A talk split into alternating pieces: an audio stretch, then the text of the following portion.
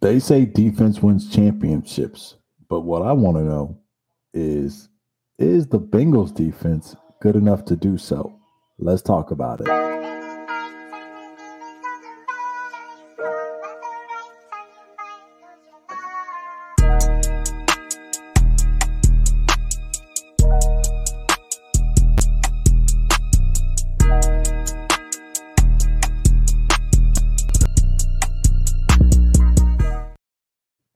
What it do is the 513 with your boy JE on the Wincinnati podcast, coming to you live here on a beautiful Monday afternoon. Hope everybody had a great weekend, got a chance to watch the Bengals game and celebrate the victory, and also watch some Sunday night and Monday night football uh, at ease, knowing that your team won, and hopefully just watching your fantasy team to see if you could make the uh, the double the double victory on the weekend. Because I know when you get the victory, your team wins, that's great when you get this fantasy victory to go along with it, man, it makes it that much more special. But um, we're coming off a week where the Bengals played the Pittsburgh Steelers in Pittsburgh, that team near West Virginia. They got a win 37 30.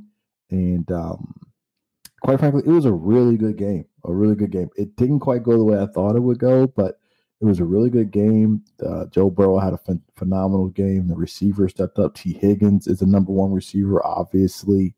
Um, defense made plays when they needed to. And the Bengals offensive line, they were better.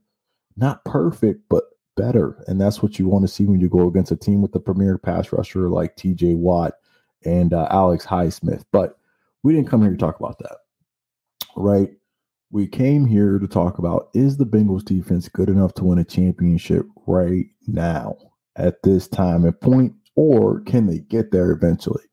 Because right now, when you're looking at this team, we're seeing a team that went against the Pittsburgh Steelers offense that wasn't good, and really we surrendered the highest uh, scoring points that they they've scored all season, which um, isn't a good look when you're talking about the talent level on this defense, despite some injuries that we got, and I'll talk about those and how they may impact the team.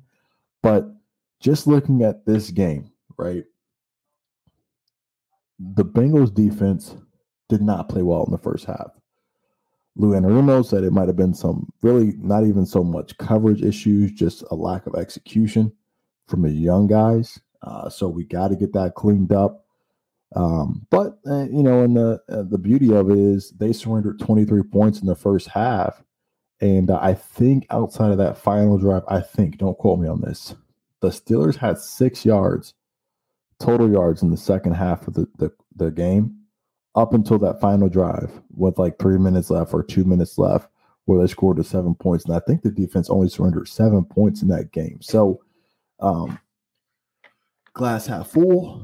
Uh, you gave up 23 points and 30 points to a bad Steelers offense, but in turn, you held them to seven in the second half and you made the plays that needed to be made when the game was on the line to get the victory and help out the offense. So those stops were critical, especially coming right at halftime where the Steelers scored before half and they got the ball out of halftime. So it was a huge stop. Bengals shut that down from the jump, and it was a really good stop. But that defense last night or the you know the night before wasn't good enough to win the championship. It wasn't. But I do think this defense actually could be good enough to win a championship. I do. But with the loss of Chidobe Awuzie, who was playing like a top five corner, and in my eyes is a top five corner based on his results and his production, um, it's been a huge loss for the team, and it's definitely clear that the Bengals are missing a number one corner, right? You got uh, Cam Taylor Britt, Eli Apple, CT, uh, not CTB, um, Tre Flowers, Mike Hilton at the corner spots and nickel spots. But um, there's been some there's been some miscues on the back end, uh, specifically in this game where you know we they the Steelers roll out a bunt set and it confuses the I think it really confuses the corner I don't know if CTB was to that side. It could have been Eli Apple, but um, it confuses the defense, and uh, they they busted coverage on the back end, and um, they had some issues with that. I think maybe twice. There was one where George Pickens was wide open, and, and Kenny Pickett just missed him because in the second half he was so out of sync. It was just absolutely awful. But The loss of Chidobe Awuzie is a big, big loss, and it cannot go understated, right? It, it really can. But CTB getting some reps against teams that may not be the most prolific passing teams in the NFL is going to be good for him down the road. Eli Apple has been a serviceable corner, making plays and been able to hold the number two corner spot down since last year. We went on the Super Bowl run. Uh, Tre Flowers has been good against tight ends, and he can still continue to play that role. He's not playing out of position. Um, and then Mike Hilton, we know what Mike Hilton brings to the table an energy piece, a leader, and a very savvy football player that sometimes can make some great plays and really good in the run game when you need him to be. But when you look across this defense, we talked about the corners and uh, kind of how they're, you know, what they're looking like without Chidobe Awuzie. Uh, but we got to look at the D line too, right? Right now, defensive line isn't getting enough pressure. Uh, I think we are, I, I have it right here, but when you're looking at sacks, the Bengals are 29th in the NFL right now with sa- and sacks. So we're not doing good as far as sacks, but I do think we're getting the pressure. We're just not converting those pressures to sacks. But early in that game, man, against the Steelers, it was tough to, to get him on the ground. I don't think we got him on the ground one time in the first half. And that is tough. That's a that's a that was part of the reason why Kenny Pickett was able to find the holes in the zone and, and make some plays early on. But um, so we got Trey Hendrickson Sam Hubbard, DJ Reader coming back, who is a, a big piece. He didn't have the best PFF grade this past week, but I'm not really taking that into account. I think DJ Reader is one of the best defense, well, if not the best, you know, uh, nose tackle in football. Uh, he, he's one of the best, man. And you got BJ Hill playing alongside of him, who's been playing good. Uh, good, not great. I know he'll elevate as we kind of get closer to the playoffs. And then, you know, Sam Hubbard and Trey Hendrickson have been really a, a phenomenal duo best friends on the team, and uh, they really play really well together. And I've definitely enjoyed seeing them play well. We want them to get more sacks. We need some interior pressure. And I think the interior pressure, if we can get that ramped up, that's going to help get this pass rushing actually generate more pressure and turn those pressures into actual sacks. Um, looking at the safety position, we got Vonn Bell and Jessie Bates really the best safety tandem in the NFL. Of course, you got Daxton Hill behind them. You got Uncle Mike behind them. Uh, you got Brandon Wilson, who potentially could be coming back to play some uh, return roles. So we we got some guys there in the safety room. Of course, Dax Hill is done with a so- shoulder injury, but nonetheless versatile and can be a piece when he gets back. Even though he hasn't played a pivotal role yet in this season, I'm not giving up hope on Dax Hill making at least some type of contribution. Uh, and maybe that's the, the the fan in me just trying to hold out for hope and just see if he can make a contribution. But nonetheless, look, you got Jessie Bates and Vonn Bell. Uh, really, there's no opportunities, not a lot of opportunities for Dax to make an impact in the game because you do got but one of the best safeties in the league, um, two of the best safeties in the league, and then you look at the linebacker position, which I think is probably one of the unspoken strengths of the Bengals that probably the Bengals fans know about, but not the national media. The Bengals have a stable of linebackers, and um, it is absolutely beautiful how they have linebackers that have different, really, I'd say versatile skills and can do a lot of different things. And it's crazy how that draft, where they drafted Logan Wilson, Germaine Pratt, and I think they drafted ADG the same year as well too, have all turned out to be just hits in the draft, right? Germaine Pratt to me, give him the game ball from last week. He played absolutely out of his mind.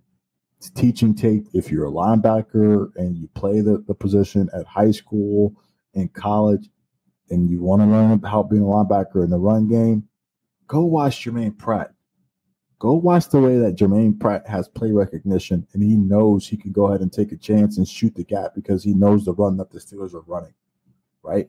Watch how he scrapes when they're running outside runs. Watch how he fits in the run game.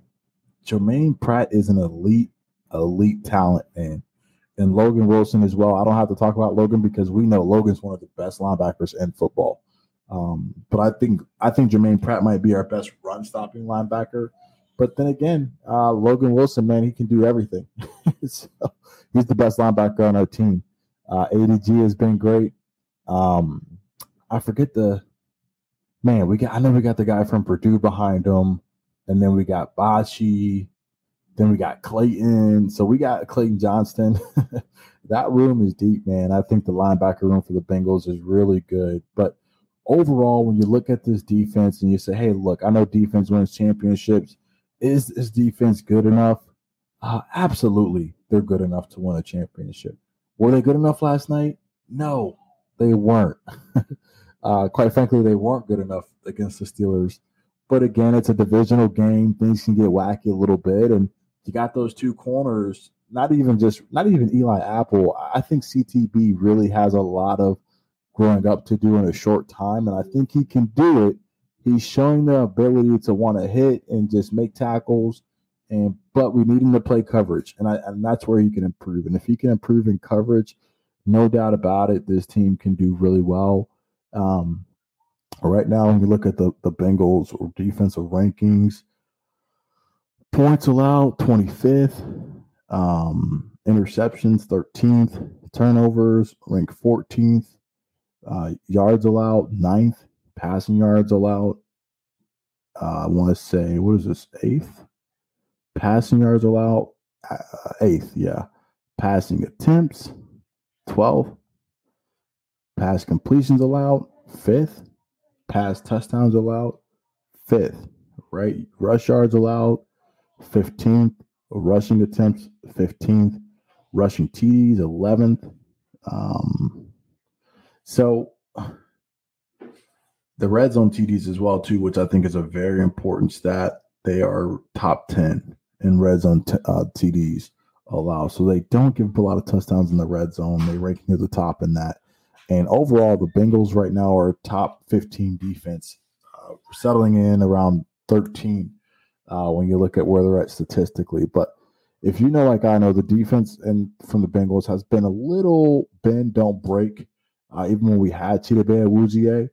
And um, yeah, they they they've definitely given up some points, but in second halves of football games, they have tightened up, made adjustments, and I, I think when you got a guy like Lou Anarumo at the at the defensive coordinator position, you really give your defense a good chance to make adjustments and be special in that second half of the game. And making adjustments is what has made this defense very special. It's what makes this defense, in my opinion, a championship blood defense, right? Of course, they got the AFC championship, and yeah, they didn't get the Super Bowl, but they do got the AFC championship. So they do have championship DNA to this point. Just like uh, I was watching Richard Sherman podcast with Joe, Joe Mixon, and he says, Hey, you guys got championship DNA now. You know what it takes to get there. You know what it takes to win a championship. All you got to do now is get back. Um, so I, I think this team, the defense, hundred percent has championship DNA. I think they're good enough to do it. They don't have the big name T.J. Watt, Micah Parsons, um, Aaron Donalds, maybe Bobby Wagner's, but they do have a collective team of players who are very good, who play well above uh, an average level who can make tremendous plays, who could be starters and big contributors on a lot of teams, It may be a bigger name and a bigger market team that are um, just absolutely phenomenal players. And they also play collectively and cohesively very well. So this defense, no doubt about it, can be a championship defense, but it's going to take time for them to gel with the new corner and CTB and some communication issues on the back end. So not right now. I don't think it's championship defense, but I think they can be, and I think they will be as you get towards the later half of the season. And run the back half stretch. You play the Titans coming up this week. It's a run team. Don't don't give up 300 yards to to to Ryan Tannehill. You're not going to be able to stop Derrick Henry if you can't stop the pass, right? And vice versa. So stop the run, take away the pass, continue to grow and be great in coverage and let CTB, you know, get better. Lou Anarumo said, hey, look, this guy has got to be better and step it up in coverage. I've told him that directly to his face, so he knows that. And I think CTB will accept the challenge. And I'm not trying to hone in just on CTB, but I have to be honest. CTB right now is not a liability in coverage, but we've seen him show up a lot getting attacked in coverage. And I think he can be better. And I know he will based on his attitude. I'm excited to see this team continue to grow. I'm excited to see this defense continue to be great. Who Dey? We'll catch you next week on Sunday and have a happy Thanksgiving.